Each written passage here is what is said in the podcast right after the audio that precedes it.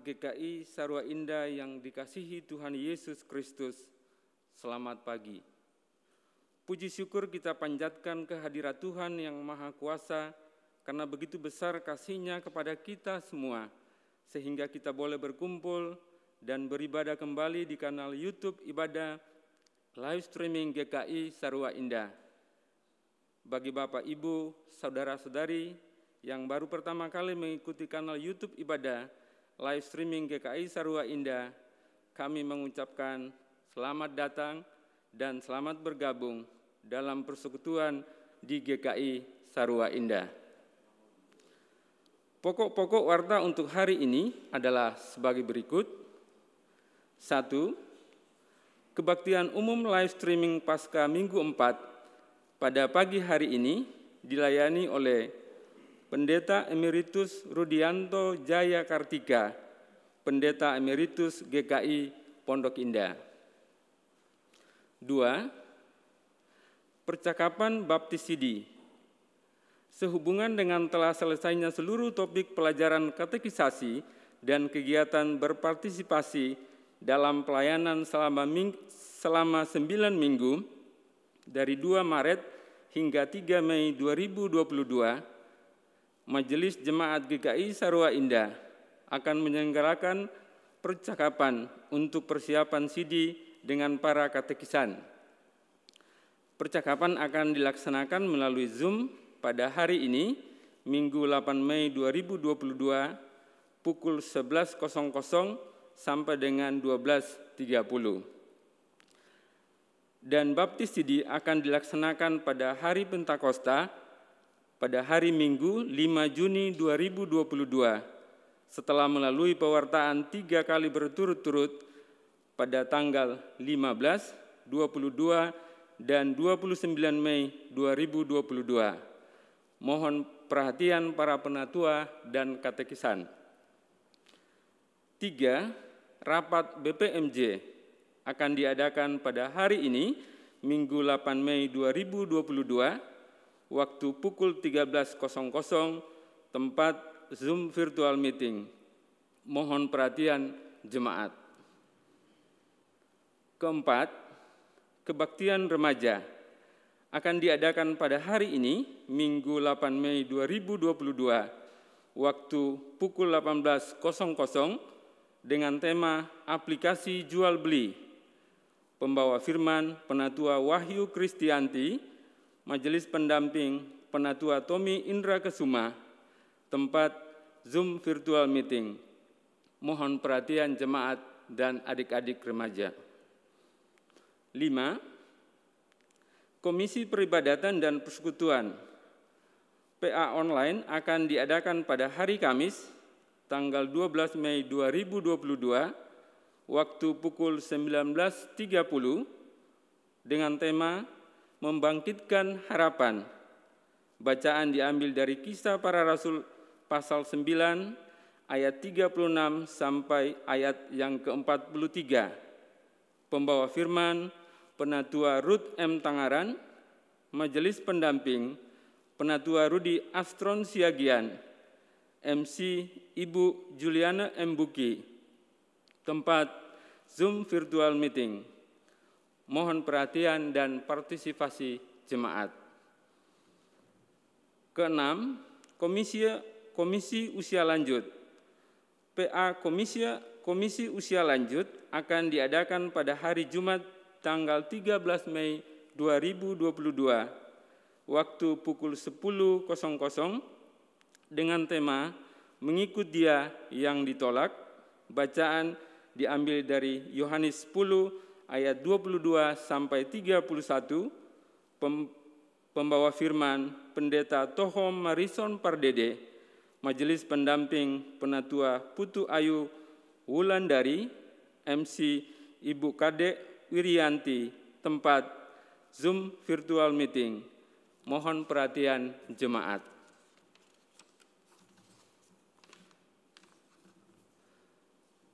Persekutuan doa pagi akan diadakan pada hari Sabtu tanggal 14 Mei 2022 waktu pukul 06.00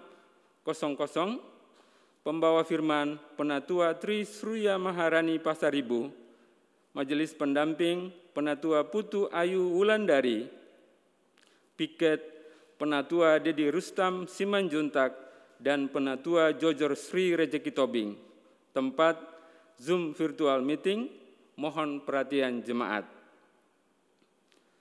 9. Bina Pranika GKI Sarua Indah akan diadakan pada hari Sabtu tanggal 14 Mei 2022 waktu pukul 08.30 sampai dengan pukul 12.15. Topik pengasuhan anak dalam keluarga muda hukum dalam pernikahan, dan kemudian evaluasi dan penutupan. Fasilitator Bapak Sahala Lumban Raja dan Ibu Desi Lumban Raja dan Penatua Dedi Rustam Simanjuntak serta Majelis Jemaat GKI Sarua Indah, Majelis Pendamping Penatua Benyamin Gana Tangke tempat Zoom virtual meeting. Mohon perhatian jemaat. Kesebelas, cuti penatua Kristian Dewantara diberitahukan kepada segenap jemaat jemaat GKI Sarua Indah, calon pendeta penatua Kristian Dewantara akan mengambil cuti terhitung mulai hari Senin tanggal 9 sampai dengan hari Selasa tanggal 17 Mei 2022. Mohon perhatian jemaat. 12. Atestasi keluar. Majelis Jemaat GKI Sarua Indah telah menerima permohonan atestasi keluar atas diri saudari Kesia Malista dengan nomor induk anggota 319. Alamat Jalan Pinang Kafling 1024 Perumahan Bukit Nusa Indah. Pindah ke Gereja Katolik Santa Maria Regina Paroki Bintaro Jaya Selamat melayani di gereja yang baru. Tuhan Yesus memberkati. Demikian pokok-pokok warta untuk hari ini. Untuk lebih lengkapnya, jemaat dapat membaca di warta jemaat dalam bentuk file PDF. Segenap majelis jemaat mengucapkan selamat beribadah, Tuhan memberkati.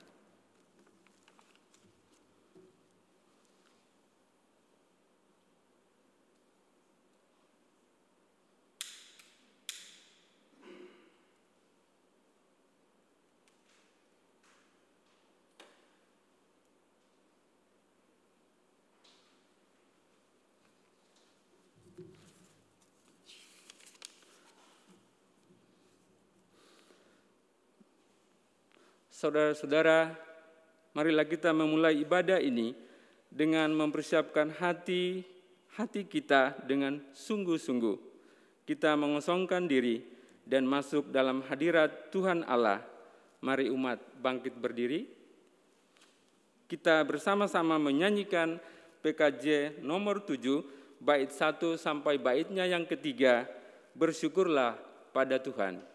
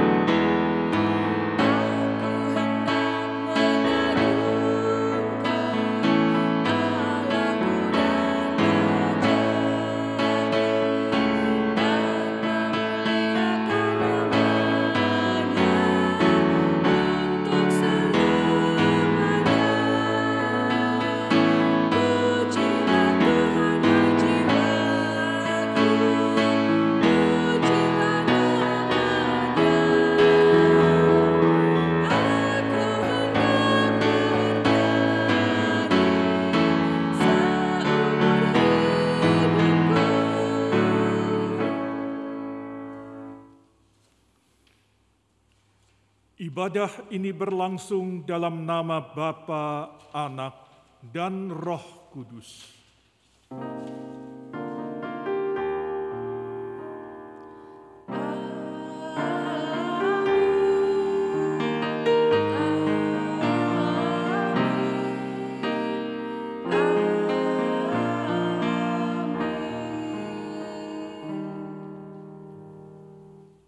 Tuhan beserta saudara. dan beserta saudara juga.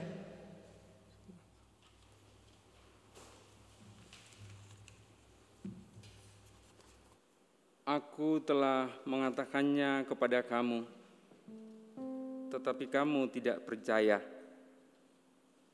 Pekerjaan-pekerjaan yang kulakukan dalam nama Bapakku, itulah yang memberikan kesaksian tentang aku. Tetapi kamu tidak percaya, karena kamu tidak termasuk domba-dombaku. Yohanes pasal 10 ayatnya yang ke-25 sampai 26. Kemesiasan Tuhan Yesus dapat dilihat dari karya-karya ilahinya dan ajaran kebenarannya. Namun, karya dan karsa Tuhan Yesus ini hanya bisa dimengerti oleh domba-domba miliknya sendiri. Walaupun perumpamaan selalu memakai ilustrasi kehidupan sehari-hari, tetapi pemahaman rohaninya hanya mampu dimengerti oleh orang-orang yang dianugerahi Allah untuk mengerti hal ini. Bukti-bukti Tuhan Yesus sebagai Mesias yang terpampang gamblang di depan mata para musuhnya tidak dapat dipahami secara rohani oleh mereka karena rohani mereka sendiri belum dicerahkan oleh Allah. Hanya umat Allah yang mampu mengerti kebenaran rohani tersebut karena mereka milik Allah yang dipercayakan pemeliharaannya kepada Tuhan Yesus. Oleh karena Allah Bapa dan Anak satu dalam kehendak mereka, maka umat Allah terjamin keselamatannya dan pengenalan mereka akan Tuhan Yesus Kristus tidak mungkin salah. Di luar anugerah Allah, tidak seorang pun dapat mengenal dan percaya kepada Tuhan Yesus. Di dalam anugerah Allah, tidak seorang pun dapat kehilangan keselamatannya. Dengan jaminan keselamatan seperti ini, anak-anak Tuhan dipanggil untuk memberitakan anugerahnya kepada orang berdosa agar mereka bertobat dan menerima anugerah keselamatan dari Allah. Karena anugerahlah yang menjadikan kita anak Tuhan, maka jadilah alat anugerahnya bagi orang lain. Mari umat berdoa secara pribadi dan saya akan menutupnya dengan doa pengakuan dosa.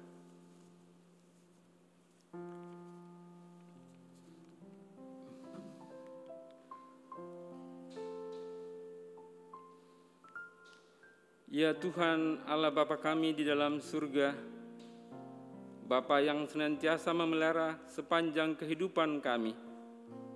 Terima kasih ya Tuhan. Saat ini kami datang berdoa berlutut di hadapan hadirat-Mu ya Tuhan. Mengaku akan salah dan dosa kami yang senantiasa kami perbuat di dalam kehidupan kami terhadap orang-orang terkasih kami, terhadap orang tua kami, terhadap suami kami, terhadap istri kami ya Tuhan, terhadap anak-anak kami, terhadap semua yang ada di sekitar kami ya Tuhan. Baik itu melalui perbuatan, sikap kami, tutur kata kami ya Tuhan, ampunilah kami ya Tuhan. Dan jadikanlah kami sebagai alat anugerah-Mu terhadap siapa pun yang ada di sekitar kami Tuhan. Ampuni kami Tuhan, di dalam nama anakmu Yesus Kristus, Kami berdoa dan memohon. Amin. Kita bersama-sama menyanyikan NKB 141 bait 1 sampai baitnya yang ketiga. Kasihku padamu tambahkanlah.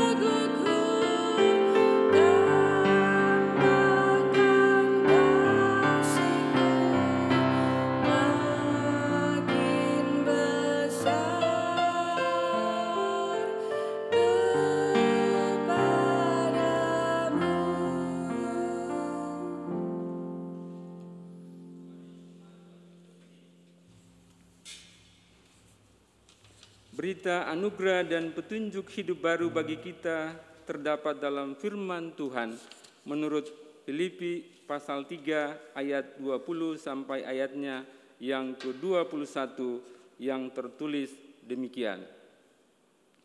Karena kewargaan kita adalah di dalam sorga dan dari situ juga kita menantikan Tuhan Yesus Kristus sebagai juru selamat yang akan mengubah tubuh kita yang hina ini sehingga serupa dengan tubuhnya yang mulia menurut kuasanya yang dapat menaklukkan segala sesuatu kepada dirinya. Demikianlah berita anugerah dan petunjuk hidup baru dari Tuhan. Syukur kepada Allah.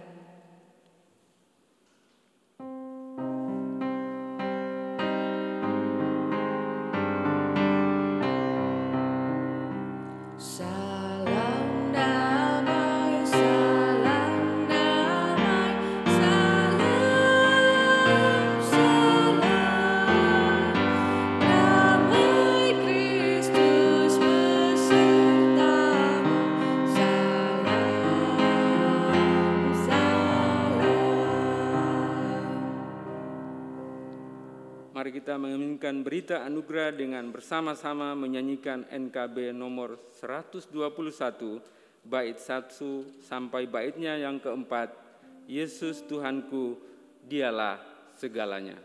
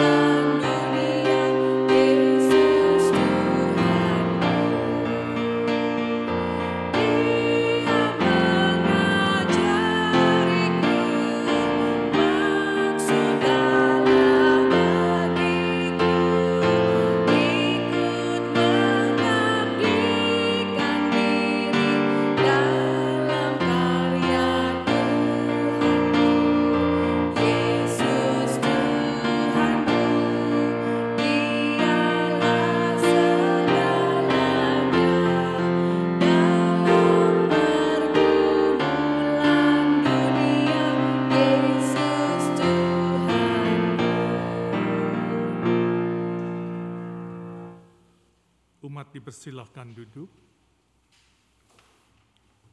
Saudara-saudaraku, mari kita bersatu di dalam doa. Kita akan mempersiapkan diri sebelum kita membaca dan merenungkan firman Tuhan.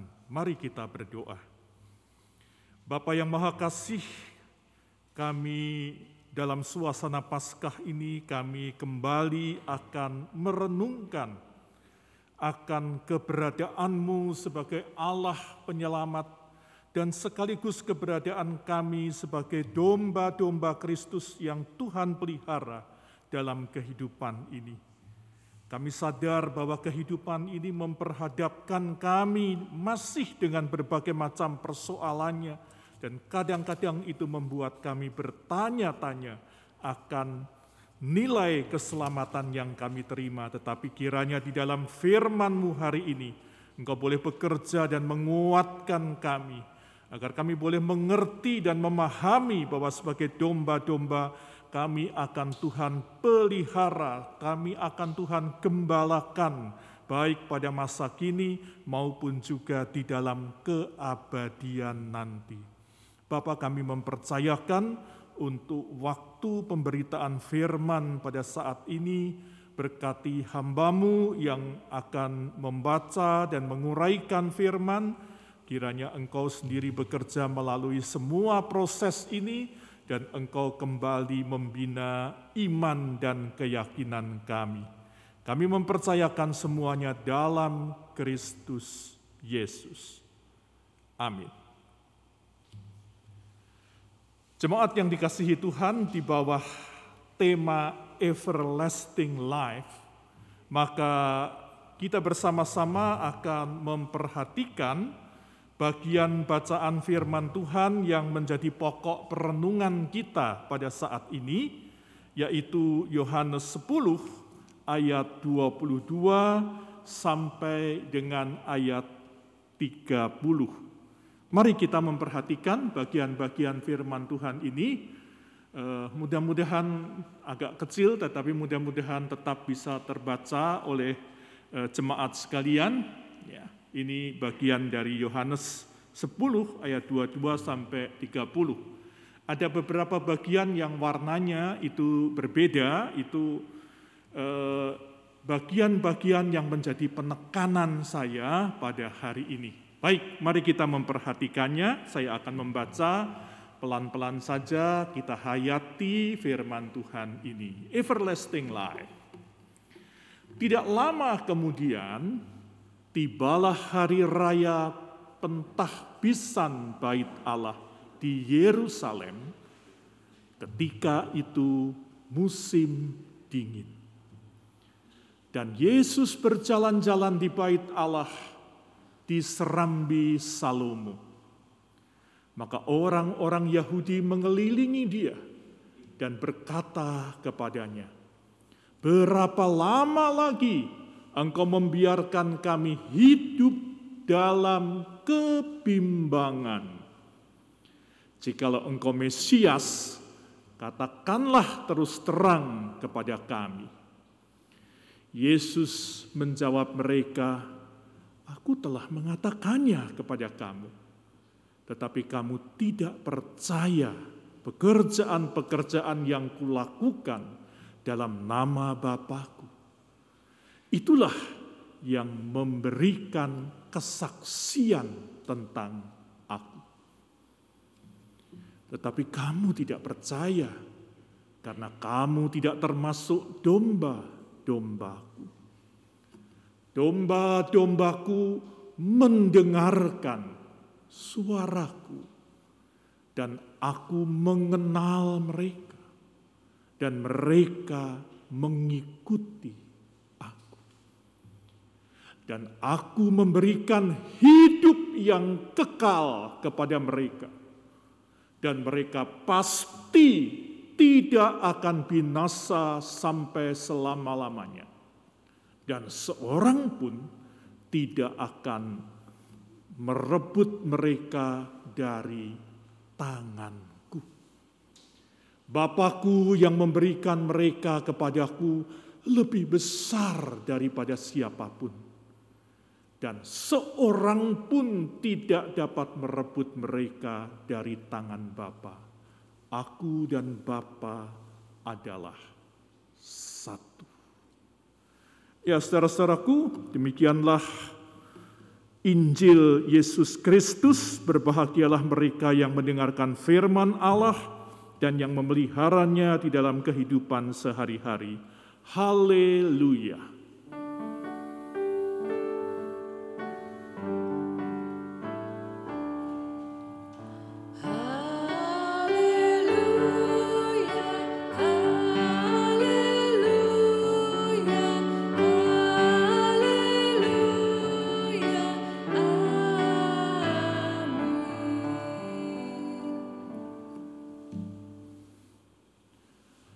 Jemaat yang dikasihi Tuhan, selamat hari Minggu.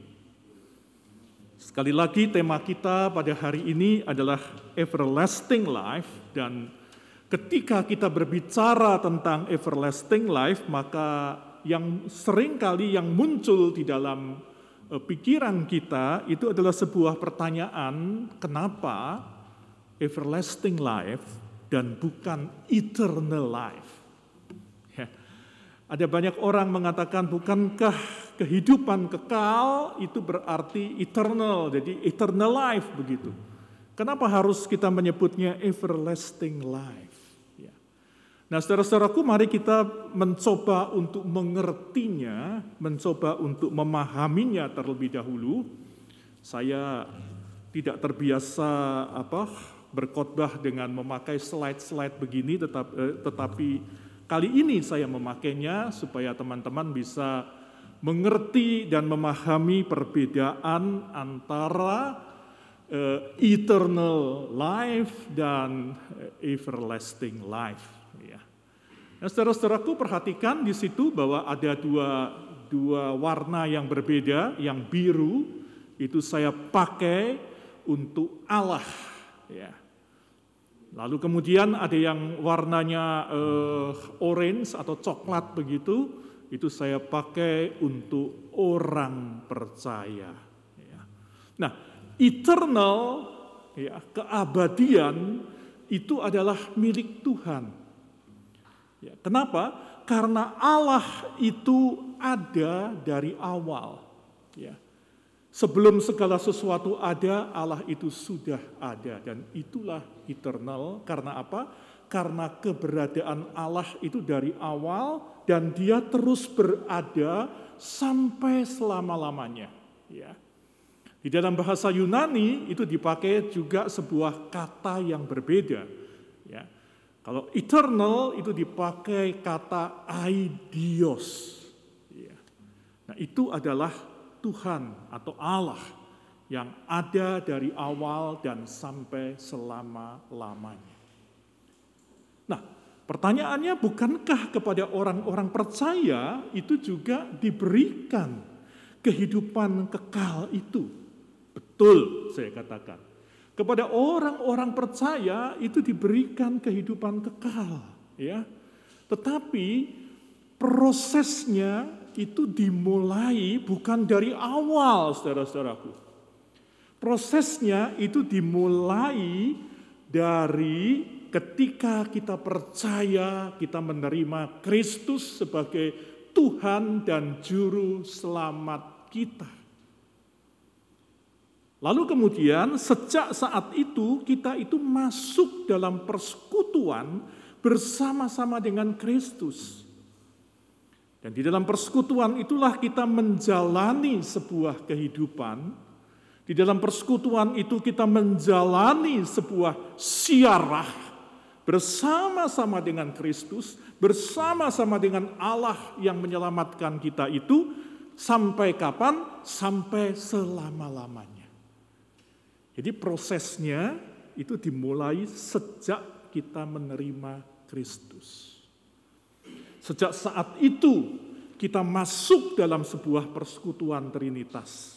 Kita masuk di dalam eh, lingkupan Allah yang menjaga, lingkupan Allah yang menyayangi kita, lingkupan Allah yang menaungi kita. Ya. Nah, Yohanes mencoba menggambarkan bagaimana eh, keberadaan kita yang yang dilingkupi oleh Allah itu melalui ayat-ayat di dalam bacaan kita tadi ya.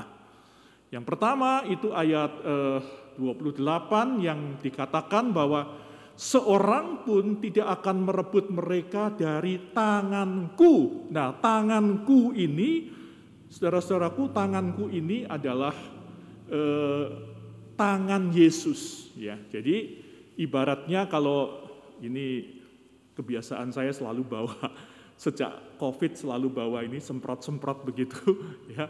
Nah, gambarkan ini kita ya, diri kita. Nah, ini ini kita itu berada di dalam tangan Yesus. Seorang pun tidak dapat merebut mereka dari tanganku.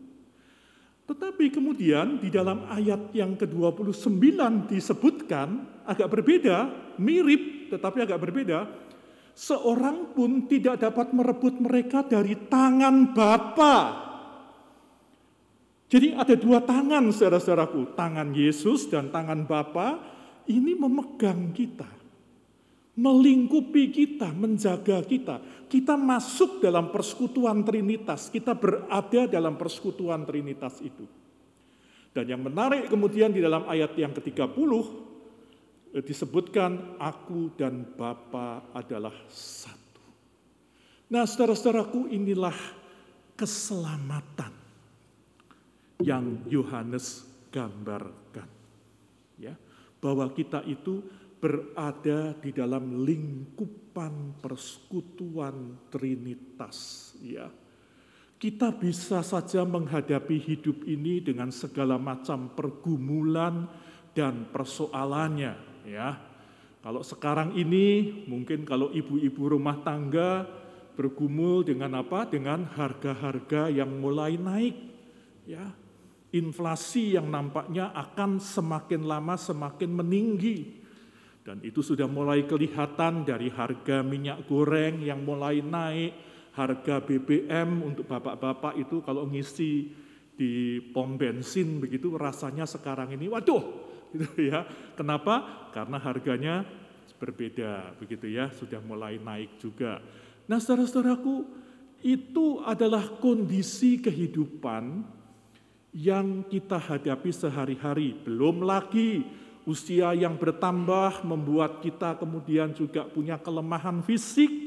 Mungkin juga ada kita ada sakit, apalagi sekarang masih pandemi. Ya ingat saudara-saudara, pandemi belum hilang ya.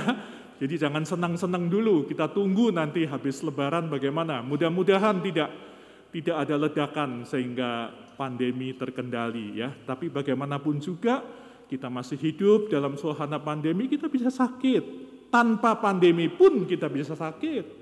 Ya, apa pun bisa terjadi dalam kehidupan ini. Tetapi saudara-saudaraku ingat, apa pun bisa terjadi, tetapi ada dua tangan. Ada dua tangan yang menjaga kita, memegang kita. Dan dua, dengan dua tangan ini, maka Yesus mengatakan tidak seorang pun yang dapat merebut mereka dari tangan Bapakku. Tidak seorang pun dapat merebut mereka dari tanganku. Dua tangan yang perkasa, yang kokoh, itu menjaga dan itulah keselamatan. Jadi artinya saudara-saudaraku, kalau kita berbicara keselamatan, itu kita tidak hanya berbicara tentang masa depan nanti kalau saya meninggal, saya masuk sorga, saya sudah dapat jaminan, dan itulah keselamatan di sana. Bukan hanya itu. Keselamatan itu juga terjadi sekarang ini. Kenapa? Karena kita dipegang oleh dua tangan yang perkasa ini. Dan karena itu apa pun boleh terjadi, inflasi, harga-harga naik, ataupun mungkin ada peperangan yang makin meluas antara Rusia, Ukraina, dan segala macam berita negatif. Tetapi ingat sebagai anak-anak Tuhan, kita dipegang, kita dijaga. Ya, karena itu keselamatan yang pertama saya sebutkan sudah kita alami saat ini. Ya, ketika kita dilindungi ya dari bentuk-bentuk ancaman kehidupan yang bisa terjadi eh, setiap waktu, setiap hari, setiap saat. Lalu yang kedua, di dalam keabadian betul ya.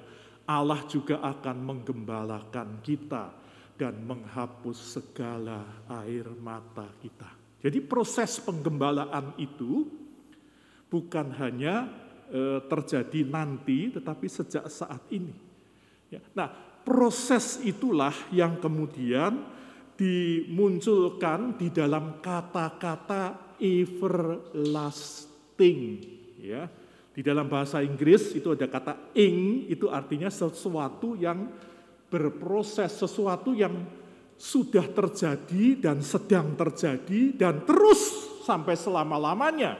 Dan karena itu disebut sebagai everlasting. Bagaimana proses penggembalaan itu kita bisa menghayatinya begitu ya. Kita mencoba menghayatinya ya. Yang pertama saya tuliskan saudara-saudaraku ayat-ayat di dalam Wahyu 7 yang menggambarkan bagaimana Allah itu menggembalakan kita di dalam keabadian nanti. Kira-kira seperti itu. Ya. Nah, Kata mereka itu menunjuk kepada siapa? Kepada orang-orang yang sudah meninggal, ya, orang-orang percaya yang berada di dalam keabadian dan kemudian digembalakan oleh Allah. Nah, kata mereka ini di dalam penghayatan personal kita boleh diganti dengan nama kita. Jadi mereka itu bisa dibaca eh, dengan nama saya misalnya, Rudi Rudi ini adalah orang yang keluar dari kesusahan, gitu ya. Bisa dibaca begitu. Teman-teman bisa membaca dengan nama teman-teman masing-masing atau teman-teman juga bisa mengganti kata mereka itu dengan nama para kekasih kita, orang tua kita, suami, istri, anak atau siapa pun, ya. Mereka yang sudah mendahului kita, mereka yang sekarang ini berada di dalam kemuliaan Bapa. Kadang-kadang kita kita yang terpisah ini kita merasa kangen, kita rindu. Nah, kita ingin membayangkan apa yang terjadi. Bacalah ayat ini. Dan ganti kata mereka itu dengan nama para sahabat yang sudah meninggalkan mereka.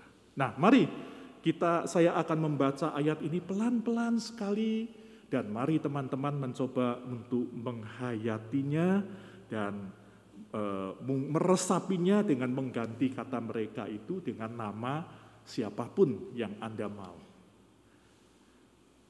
Mereka ini adalah orang-orang yang keluar dari kesusahan yang besar. Dan mereka telah mencuci jubah mereka dan membuatnya putih di dalam darah anak domba. Ini kata kuncinya. Ya, kenapa kita itu nanti akan digembalakan di dalam keabadian? Karena kita sudah mencuci jubah kita di dalam darah anak domba. Kita sudah ditebus oleh Kristus di kayu salib dan kemudian Kristus yang bangkit dan menang itu akan menganugerahkan kemenangan juga kepada mereka. Saya lanjutkan membaca. Karena itu mereka berdiri di hadapan tahta Allah dan melayani Dia siang malam di bait sucinya. Dan ia yang duduk di atas tahta itu akan membentangkan kemahnya di atas mereka. Mereka tidak akan menderita lapar dan dahaga lagi. Matahari atau panas terik tidak akan menimpa mereka lagi. Sebab anak domba yang di tengah-tengah tahta itu akan menggembalakan mereka dan akan menuntun mereka ke mata air kehidupan dan Allah akan menghapus segala air mata dari mata mereka. Saudara-saudaraku, itulah keselamatan dalam arti yang pertama. Ya, di keabadian nanti. Ya, kita digembalakan. Kenapa? Karena kita berada dalam persekutuan Trinitas. Sehingga Tuhan Yesus gembala yang baik itu tidak akan pernah berhenti menggambalakan kita sampai di keabadian sana. Dan kita akan merasakan sebuah kehidupan yang luar biasa bersama Tuhan. Segala air mata Tuhan sudah hapuskan. Sungguh luar biasa. Lalu bagaimana dengan masa kini? Dengan harga-harga yang naik, dengan harga BBM yang naik, dengan segala macam kesulitan, dengan sakit saya, dengan penderitaan saya. Nah, mari kita menghayati ini adalah dikembalakan di dalam kehidupan masa kini. Tuhan adalah gembalaku. Takkan kekurangan aku. Sepertinya kalau dihitung-hitung ini kurang. Ini kurang karena harga sudah naik. Tapi sampai akhir bulan kok ya pas, kok ya nggak kurang. Itu janji Tuhan. Tuhan adalah gembalaku dan takkan kekurangan aku. Ia memberikan, ia membaringkan aku di padang yang berumput hijau. Ia membimbing aku ke air yang tenang. Sebuah gambaran kehidupan yang penuh dengan damai sejahtera, dengan shalom. Mau apa pun ada di sekitar kita, ya. Mau ada sakit, bahkan mungkin kita juga kena sakit, tetapi bersama dengan Tuhan, bersama dalam persekutuan Trinitas, kita ini dijaga, dilingkupi seperti ini. Dua tangan yang perkasa itu menjaga dan menuntun kita, dan itu adalah satu suasana yang damai yang digambarkan seperti kita berbaring di rumput yang hijau dan air yang tenang. Ia menyegarkan jiwaku. Ia menuntun aku di jalan yang benar oleh karena namanya. Luar biasa saudara-saudaraku. Ya, Rasul Paulus bersaksi bahwa tubuh ini bisa merosot, makin lama makin merosot tetapi batin ini dibaharui dari sehari lepas ke sehari dan itulah kenyataan dari orang-orang yang dikembalakan oleh Tuhan, yang dipegang oleh Tuhan. Tuhan selalu membaharui diri kita hari lepas hari, menyegarkan jiwa kita hari lepas hari. Apakah apakah itu berarti kita kemudian bebas dari bahaya? Oh tidak ya karena kita masih hidup di dunia ini ya. Kalau di sana tadi air mata sudah dihapus, tidak ada matahari, tidak ada panas terik ya kan? Semuanya nyaman. Tapi ketika kita masih hidup masih ada banyak masalah. Cuman mari kita perhatikan, Sekalipun aku berjalan dalam lembah kekelaman, aku tidak takut bahaya, sebab engkau besertaku, gadamu dan tongkatmu itulah yang menghibur aku. Jadi sekalipun ya Pemasmur membayangkan bahwa dirinya itu masih bisa mengalami bahaya, bahkan bahaya yang sangat besar sekali yang disebutkan sebagai berada di dalam lembah kekelaman. Ya, kita masih bisa sakit, kita masih bisa mengalami ini itu masalah. Tetapi saudara-saudaraku, ingat, ini dipegang oleh dua tangan yang perkasa ini. Aku tidak takut bahaya, sebab engkau besertaku. Aku tidak takut sakitku ini, sebab engkau besertaku. Aku tidak takut harga-harga yang naik, engkau besertaku. Gadamu dan tongkatmu, itulah yang menghibur aku. Engkau menyediakan hidangan bagiku di hadapan lawanku. Engkau mengurapi kepalaku dengan minyak, pialaku penuh melimpah. Ya, tadi saya katakan sepertinya dihitung-hitung kurang, tapi kok ya cukup. Kurang kok cukup, ya. Karena apa? Karena Tuhan selalu pelihara kehidupan kita. Ya, mungkin secara dana kurang, tapi tahu-tahu ada orang kirim makanan ke rumah kita, kita nggak tahu, ya. Tiba-tiba ada gojek datang, ini pesanan dari si A, si B, kirim makanan.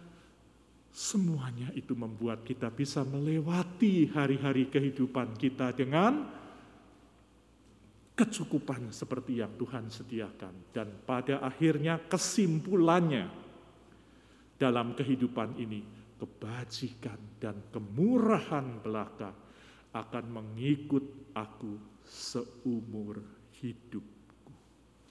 Nah, saudara-saudaraku, dua bagian dari ayat tadi, Mazmur 23 dan Wahyu 7 tadi, itu menggambarkan tentang apa?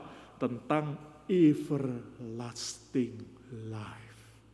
Sejak kita menerima Kristus, sejak kita mencuci jubah kita di dalam darah anak domba, maka kita masuk dalam persekutuan Trinitas dan dua tangan yang perkasa ini terus menjaga kita, menggembalakan kita dalam kehidupan ini juga dalam keabadian dan di situlah kita tidak akan mengalami kekurangan meskipun kita tetap bisa menghadapi bahaya meskipun kita juga bisa sakit dan sebagainya tetapi damai Tuhan, penyertaan Tuhan menjadi jaminan kehidupan kita. Semoga firman Tuhan ini boleh menyemangati kita untuk melanjutkan hidup yang tidak selamanya mudah, tetapi di dalam Tuhan kita tahu kita dijaga selama-lamanya. Everlasting life. Tuhan memberkati saudara. Amin.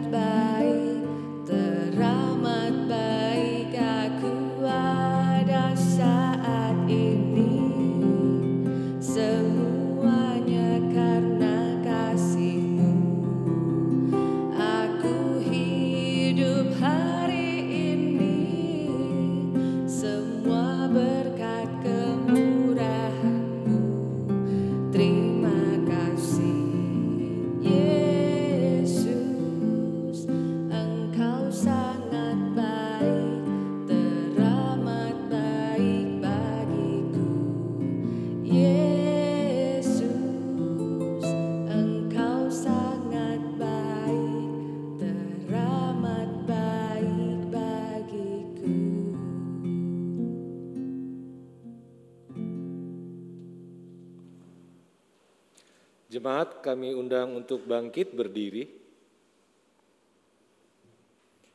Marilah kita bersama dengan umat Allah di masa lalu, masa kini dan masa depan, mengingat pengakuan pada baptisan kita menurut pengakuan iman rasuli.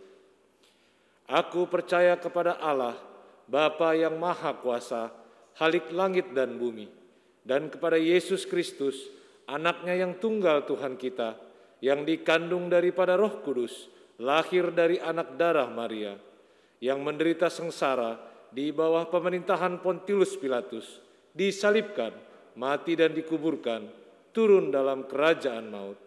Pada hari yang ketiga, bangkit pula dari antara orang mati, naik ke sorga, duduk di sebelah kanan Allah, Bapa yang Maha Kuasa.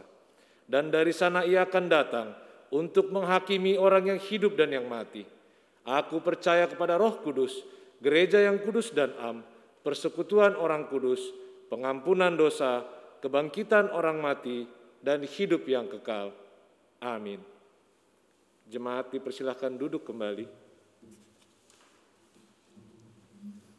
Kita bersatu di dalam doa. Ya Allah Bapa kami yang mengasihi kami, terima kasih untuk anugerah yang kau berikan sepanjang hari ini, di mana kami sudah dapat mendengarkan firman-Mu dengan baik. Biarlah kiranya firman yang kami dengarkan dapat kami renungkan dan kami jalankan dalam kehidupan kami hari lepas hari. Buat hamba Tuhan yang sudah menyampaikan firman-Mu, Pendeta Rudianto kiranya terus Engkau berkati ya Tuhan, dan Engkau berikan kesehatan selalu, agar dapat melakukan penginjilan di mana pun ia berada. Kami mengucap syukur untuk sekretariat yang Kau berikan kepada kami, sehingga kami dapat melaksanakan berbagai kegiatan ibadah dan juga pelayanan kami di gedung ini. Terima kasih untuk Yayasan Sekolah Bukit Nusa Indah yang mengizinkan kami menggunakan gedung sekolahnya untuk berbagai macam kegiatan ibadah kami. Kiranya kau mau berkati seluruh pengurus Yayasan Sekolah Bukit Nusa Indah dan dalam segala kegiatan dan pelayanan mereka. Kami juga berdoa untuk perizinan GKI di Nusa Loka. Kiranya kau berikan hikmat dan kebijaksanaan kepada seluruh jajaran pemerintahan yang sedang melakukan penilaian dan kelayakan dalam mengeluarkan izin tersebut. Inilah doa yang kami panjatkan kepadamu. Dengarkanlah doa dan permohonan kami. Bapa yang Maha Kasih, kami bersyukur untuk anugerah keselamatan yang Engkau boleh karuniakan kepada kami berdasarkan pengorbanan Kristus di kayu salib. Kami sungguh bersyukur karena kami boleh mencuci jubah kami dengan darah anak domba.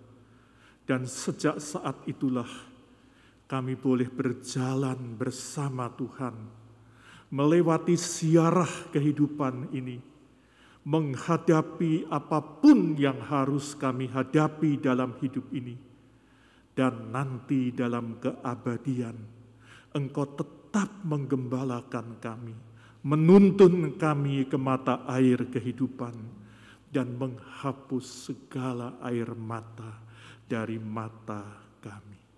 Terima kasih Bapa untuk anugerah keselamatanmu yang begitu besar, yang boleh kami nikmati bukan hanya dalam keabadian, tapi sejak saat ini, ketika kami masih hidup ini ketika kami masih bisa menderita sakit, ketika kami menghadapi harga-harga yang naik tinggi, ketika kami menghadapi berbagai macam persoalan dan pergumulan kehidupan ini. Tanganmu yang perkasa memegang kami. Dan engkau telah berjanji di dalam firmanmu bahwa kami pasti akan keselamat, tidak akan binasa, dan tidak ada seorang pun yang dapat merebut kami dari tanganmu. Terima kasih Bapa, karena Engkau menjaga kami. Di dalam iman akan kehadiranmu itulah, maka saat ini kami juga boleh berdoa untuk para sahabat Yang pertama adalah para sahabat yang saat ini sedang bergumul dengan penderitaan dan sakitnya, dengan kelemahan fisiknya. Kami berdoa buat Ibu Mami Palon, Ibu Hana Panjaitan, Ibu Yulia Kristianti, Bapak Christian Hutagalung, Ibu Nike Elizabeth Buki, Bapak Wahyu Hidayat, Ibu Yohana Triani, Ibu Maria Magdalena, Ibu Tambunan, Ibu Sarah Jaya Sumadi, Bapak Rudi Pasaribu, Ibu Jumarti, dan juga mungkin nama-nama lain yang belum dapat kami sebutkan. Secara khusus kami berdoa buat Pak Pasaribu yang dalam kondisi fisiknya yang tidak baik, yang mengalami sakit, beliau kemudian juga harus terkena COVID dan dalam masa isoman. Tuhan berkati semua sahabat kami ini. Kami kembali menyadari, kami kembali mencoba untuk mengimani bahwa apa pun boleh terjadi, tetapi kami dipegang oleh dua tangan yang perkasa, tangan Kristus dan tangan Bapa. Dan itulah yang membuat kami boleh menjalani dan menghadapi apa pun. Bapa, kiranya di dalam pemahaman iman seperti itulah Engkau boleh menguatkan para sahabat kami yang menderita sakit ini. Dan kiranya di dalam anugerahmu, maka mereka juga boleh mendapatkan kekuatan baru, bahkan juga kesembuhan kami percayakan semua sahabat yang tengah menderita sakit ini. Bapak kami juga berdoa buat para sahabat yang berulang tahun, mereka yang bersuka cita karena anugerah kehidupan yang Tuhan tambahkan. Kami berdoa buat Ibu Imsak Sukmawati, kami berdoa buat Bapak Karnoto Wijaya, kami berdoa buat Saudari Queen Pasaribu, dan juga nama-nama lain yang mungkin ada dan belum dapat kami sebutkan. Bapak kami mempercayakan mereka semua juga ke dalam tanganmu. Di dalam sukacita mereka merayakan kehidupan yang baru ini.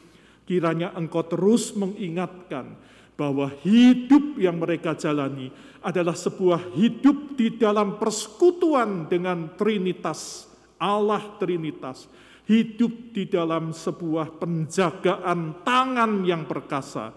Dan karena itu biarlah kepada kekasih-kekasih kami yang berulang tahun ini, mereka boleh mensyukurinya dan sekaligus mereka juga boleh memakai anugerah kehidupan yang Tuhan percayakan ini untuk terus melayani Tuhan, untuk terus memberikan juga hidup yang Tuhan percayakan ini bagi kemuliaan nama Tuhan. Kami mempercayakan para sahabat kami yang berulang tahun. Bapak yang Maha Kasih, kami juga berdoa untuk penanganan COVID yang masih eh, ada saat ini. Kami berdoa untuk situasi pasca eh, mudik Lebaran. Bapak kiranya Engkau tetap menjaga agar situasi pandemi ini, ini dapat tetap terkendali sehingga pada akhirnya kami boleh dibebaskan dari COVID-19.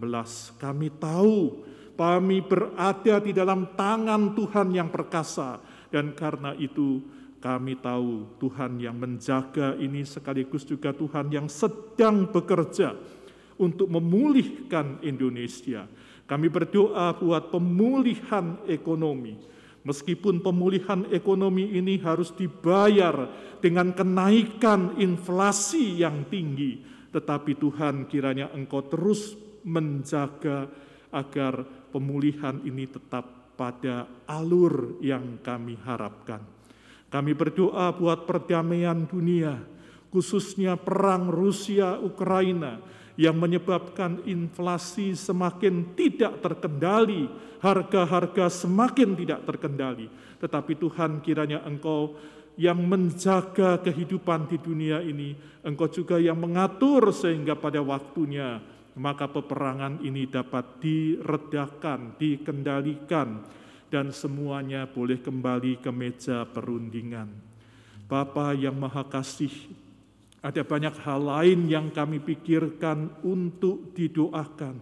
Tidak mungkin kami menyebutnya satu persatu, tetapi kami mau merangkumnya di dalam doa yang Tuhan ajarkan kepada kami.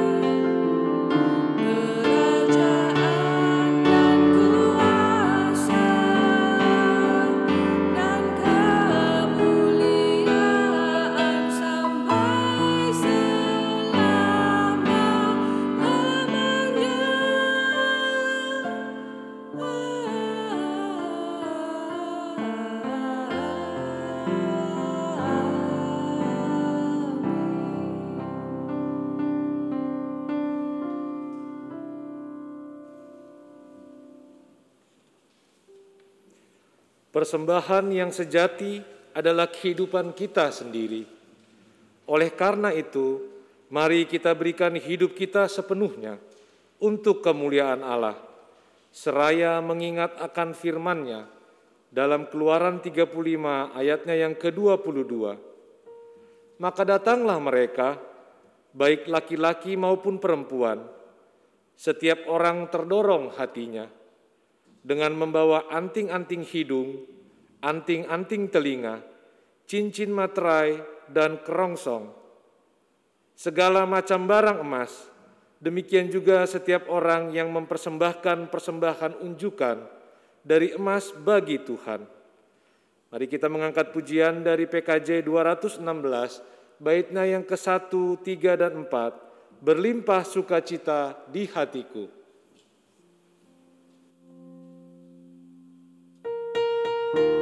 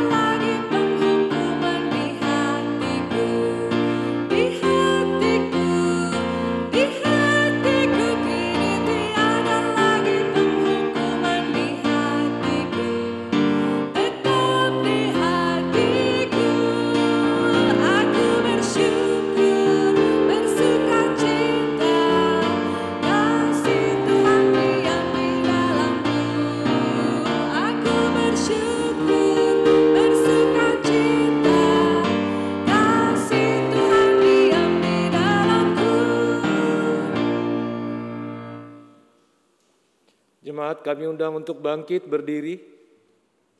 Kita bersatu di dalam doa. Allah yang hidup yang senantiasa melimpahkan berkat dan anugerah dalam kehidupan kami setiap saat. Saat ini sebagai satu persekutuan yang beribadah kepadamu, kami telah memberikan persembahan sebagai wujud ungkapan terima kasih kami atas penyertaan dan kasih setiamu. Kami menyerahkan persembahan ini ke dalam tanganmu dan diberkati olehmu, agar supaya persembahan ini menjadi wujud pelayanan kasihmu bagi sesama kami yang membutuhkannya. Berkatilah kami semua yang telah memberikan dengan sukarela. Inilah doa persembahan kami. Kami berdoa di dalam nama Tuhan Yesus Kristus. Amin. Mari kita mengangkat pujian dari Kidung Jemaat 285, baitnya yang pertama sampai dengan keempat, Tuhan kula gembalaku.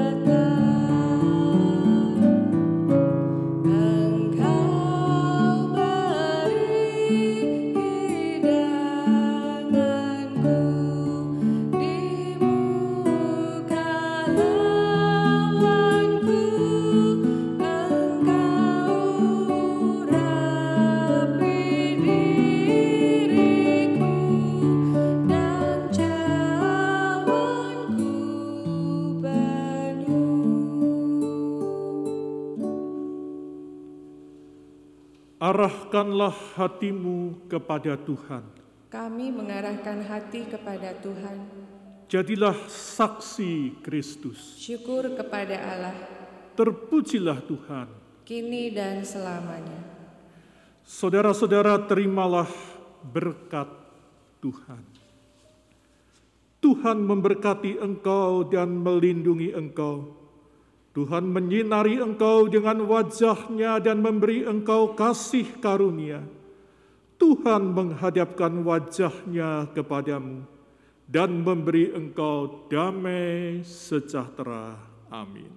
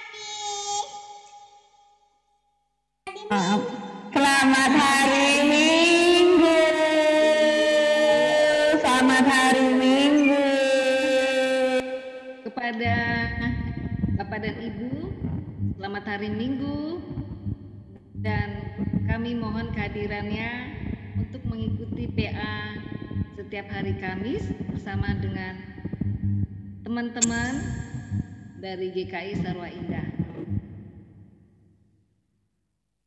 Selamat hari Minggu. Selamat hari Minggu, selamat hari Minggu. Dan berkati. Hai teman-teman, jangan lupa ya untuk ikut ibadah remaja setiap hari Minggu jam 6 sore di aplikasi di aplikasi Zoom. Selamat hari Minggu. Selamat hari Minggu. Sampai ketemu minggu depan. Selamat hari Minggu, teman-teman. Bapak Ibu, saudara-saudara yang dikasihi Tuhan Yesus Kristus, jemaat GKI Sarwa Indah, dengan segala kerendahan hati kami eh, mengundang Bapak Ibu untuk hadir di dalam doa pagi yang diadakan setiap hari pukul 6 pagi. Dan biarlah kita bisa eh, bersama-sama bertumbuh lewat doa pagi ini. Terima kasih. Selamat hari Minggu. Tuhan memberkati. Selamat hari Minggu. hari Minggu. Hari Minggu.